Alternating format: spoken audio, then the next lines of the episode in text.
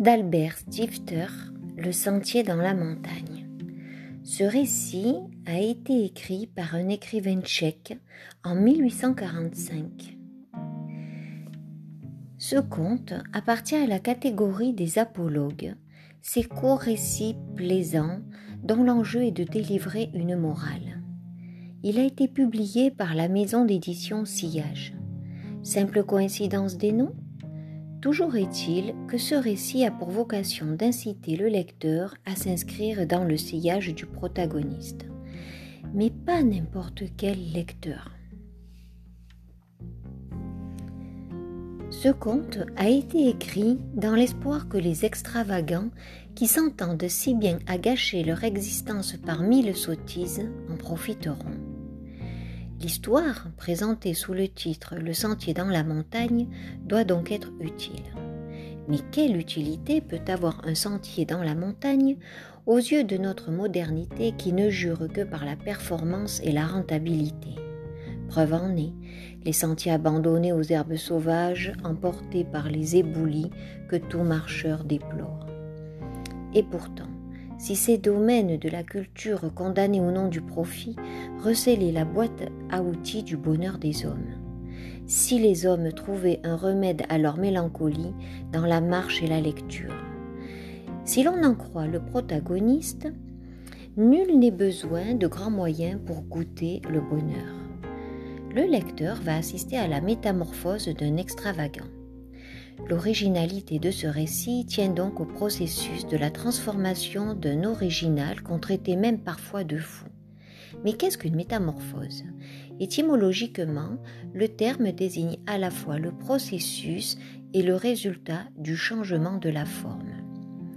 Comme souvent en littérature, ce n'est pas l'issue de l'histoire qui intéresse le narrateur, car celle-ci est divulguée dès la première page.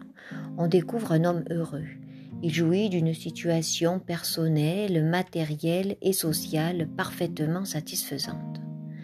Le bonheur serait donc ce moment de plénitude vécu dès lors qu'un état d'équilibre serait atteint et où le manque ne serait plus ressenti. Mais quel déséquilibre a donc rompu le courant naturel du bien-être de Tiburius ? Pour cela, nous allons remonter le cours de l'histoire familiale. Tiburius est un enfant unique qui a grandi au sein d'un cercle d'adultes dont la ligne de conduite est marquée du sceau de l'excès et de l'hostilité à toute fantaisie. Il a été ballotté entre un père hermétique aux autres, hypocondriaque, versatile, ému par des passions abandonnées aussitôt que découvertes. Il a été étouffé par l'amour d'une mère qui le couvait au-delà de toute mesure. Soucieuse de lui éviter la frustration, la déception, obsédée par le désir de développer ses capacités intellectuelles et son imagination, elle n'autorisait pas son fils à exprimer ses choix et ses goûts. Pour parfaire cette éducation où rien n'était laissé au hasard, Tiburius avait un précepteur dont les principes éducatifs reposaient sur la mise en conformité du jeune garçon avec une morale asséchante, asphyxiant jusqu'aux racines la personnalité naissante du garçonnet. D'ailleurs, il n'était pas jusqu'à son nom qui n'avait pas été déformé. Il se nommait Théodore, mais tout le monde l'appelait Tiburius. C'est donc naturellement, à un moment de sa vie, que Tiburius s'est trouvé mis en demeure de se mettre à l'écoute de sa petite voix, mise en sourdine par des adultes envahissants et bruyants. La vie a exigé de Tiburius qu'il se mette en marche pour donner forme à son existence. Mais qu'est-ce que la forme ? En latin, un des sens de forma réfère à la beauté. Qu'était donc devenu Tiburius domestiqué par une éducation stricte ? Faute de pouvoir exprimer ses pensées et ses sentiments, il était devenu un être silencieux et renfermé. Ainsi, tous les phénomènes avaient convergé pour faire de Tiburius un homme riche, certes, mais misanthrope, mélancolique, tout avait convergé pour détourner l'élan vital du cœur et du corps du jeune homme, asséché par la bienveillance d'adultes, aveuglé par les excès de la culture. Dès lors, quel caillou la vie va-t-elle semer sur le chemin de vie de Tiburius pour transformer celui-ci en petit poucet capable de trouver la voie de sa félicité? Tout d'abord, la mort de ses maîtres et parents. Cependant, Tiburius est encore entravé dans ses habitudes, héritage de ses tuteurs. Sourd au message de son corps, voix de son âme, son état de santé ne cesse de se dégrader. En outre, l'installation de son voisinage d'un médecin un peu particulier, un fou, fort original, dont on apprend qu'il avait entrepris de guérir l'autre déséquilibré. Ce médecin sera l'initiateur de la métamorphose de Tiburius et l'annonciateur de la mise au monde d'un homme neuf. C'est un médecin singulier puisque ses prescriptions consistent à recommander aux patients de travailler du matin au soir, de bien se nourrir et de vivre les fenêtres grandes ouvertes. Si son ordonnancier est à l'abandon, en revanche, derrière sa maison, il soignait des petits buissons bizarres et rabougris. Ce curieux médecin ne pouvait donc préconiser des remèdes peu conformes aux usages, sur lesquels le lecteur est libre de lever le voile. Pour être complet, un changement implique à la fois une adhésion progressive de celui qui l'initie, mais également un renoncement à ses habitudes. Qui dit renoncement, dit perte. Toute vie en effet est ponctuée par des pertes. Perte d'un amour, perte d'un être cher, perte d'un travail. Et de la capacité d'un individu à mettre du neuf en lieu et place de l'ancien dépend l'ouverture du champ des possibles. Le premier caillou que la vie met sur le chemin de Tiburius est de l'aider à tourner le dos à sa pulsion d'accumulation des objets. Il abandonna sa méthode habituelle de lire tout ce qui se rapporte à la question. Le deuxième caillou dans la voie du changement est le temps. Au début de la métamorphose, il s'agit d'accepter que l'ancien côtoie le nouveau. Tiburius, au début, vit encore dans l'excès. Il voyage, certes, mais avec une quantité de valises et autres accessoires. Et il ne peut sortir sans être enveloppé d'un long manteau boutonné jusqu'au menton. Il applique scrupuleusement, invariablement, les conseils du médecin, si bien que toutes les journées se ressemblent. Ainsi, les freins au changement sont l'excès, l'attachement au connu et le refus de l'imprévisible. La troisième pièce maîtresse du changement est l'espace. En changeant de cadre de vie, Tiburius va rencontrer des personnes différentes. Mais la pierre de voûte de la métamorphose reste le hasard, dont le rôle est de tout bouleverser. Mais qu'est-ce que le hasard ? C'est cette dimension imprévisible de la vie qui échappe au contrôle de l'individu. Face à lui, deux postures se présentent. L'accepter et transformer ce qui s'offre à lui en expérience, c'est-à-dire en lieu d'apprentissage, ou bien lui résister.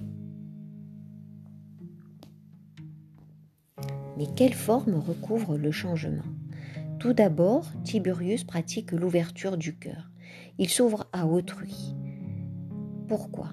Eh bien, Tiburius a eu la chance de rencontrer une parole hospitalière en la personne du médecin. Par ailleurs, il lâche la main de la civilisation pour s'offrir à une nature qui s'est mise à nu pour l'accueillir. Dès lors, le moment est venu pour lui de vivre l'aventure. Telle est l'étymologie du mot « aventure ». Il devient vivant à partir du moment où il ressent un bien-être. Mais quels sont les indices tangibles de ce bien-être ? Tiburius commence par ôter son par-dessus. Il se dépouille des épaisseurs de vêtements, obstacle à la libre expression de ses sensations. Et ce geste l'autorise à faire l'expérience sensorielle de la nature. Il enlève entre lui et le monde cet écran installé par la culture qui l'avait privé d'un contact direct avec son environnement. Ses sens mutilé par une éducation précautionneuse à outrance, était à l'affût de l'occasion opportune pour renouer avec le foisonnement de la vie. Il fait taire alors toutes les recommandations de la raison et se mit à l'écoute de sa fantaisie, de ses envies. Il devient vivant à partir du moment où il découvre cet état d'enfance que les phrases suivantes peuvent résumer. Il resta un moment à observer avec surprise les gouttes de résine. Ou bien, le promeneur suivait le sentier, distrait par tout ce qu'il rencontrait. Ou encore, tout ce qu'il voyait était nouveau et plaisant. Mais quel est l'état d'enfance ? C'est cette disponibilité à la curiosité, c'est cette capacité à mettre en œuvre les 5 sens, c'est cette attention portée aux détails, à vivre dans l'instant présent, c'est cette capacité à s'émerveiller, à rêver, à explorer l'espace et ses limites, à expérimenter. Gardons d'ailleurs en mémoire la présentation du personnage qualifié d'extravagant et d'excentrique. Ex, hors de en latin. Mais où se situe le point de départ de son aventure ? Il se trouvait au centre d'une véritable clairière dont il est appelé à sortir. C'est à partir du moment où il sort du territoire familier qu'il procède à l'exil de soi, qu'il découvre ses ressources intérieures, comme l'autonomie, acquise grâce à l'entraide, offerte par autrui. Il est dès lors en capacité de recevoir ce qui va constituer les ingrédients de son bonheur. Qu'est-ce que le bonheur ? C'est cet état de grâce éprouvé dès lors que la vie gagne en légèreté. Et il y parvient en désobéissant à ses parents. En effet, alors que ses tuteurs guignaient pour l'enfant l'héritage du vieux garçon, Tiburius, lui, se délivre de la jouissance égoïste de sa fortune pour faire de l'argent une énergie qu'il met en circulation dans son entourage. Mais en quel lieu, à quel moment ce point de bascule entre l'abattement et la quiétude se situe-t-il ? Précisément quand il fait la traversée de la première fois, de l'immédiateté, du hasard, de l'imprévisible. C'est ce que les Grecs appellent le kairos. Dans la mythologie grecque, le kairos, c'est ce dieu de l'occasion opportune.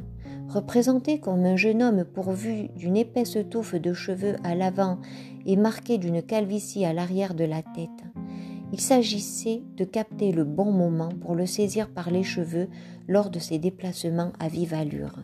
Le kairos, c'est cette attitude à saisir l'occasion opportune. C'est la nature d'une situation qui le crée. Dans le cas de Tiburius, des conditions climatiques très agréables et la proximité d'un terrain découvert, tapissé de bruyères, très ensoleillé. Le kairos prend place dans le déroulement imprévisible des événements. C'est le moment fugace où tout se décide, où le temps favorise nos désirs. Chez le poète Pindare, autre homme de lettres de l'Antiquité grecque, l'irruption du kairos se matérialise par l'apparition de la lumière. C'est la présence du soleil, de sa lumière, de sa chaleur qui donne à Tiburius la connaissance du tournant pris par sa vie et dont la destination sera la naissance à soi dans la plénitude enfin trouvée. Ainsi, tout être vivant est appelé à opérer une métamorphose et l'aventure de Tiburius nous tend la main pour entrer dans la danse de la vie et prendre la main du bonheur, même si ce sentier n'est pas tracé toujours en droite ligne.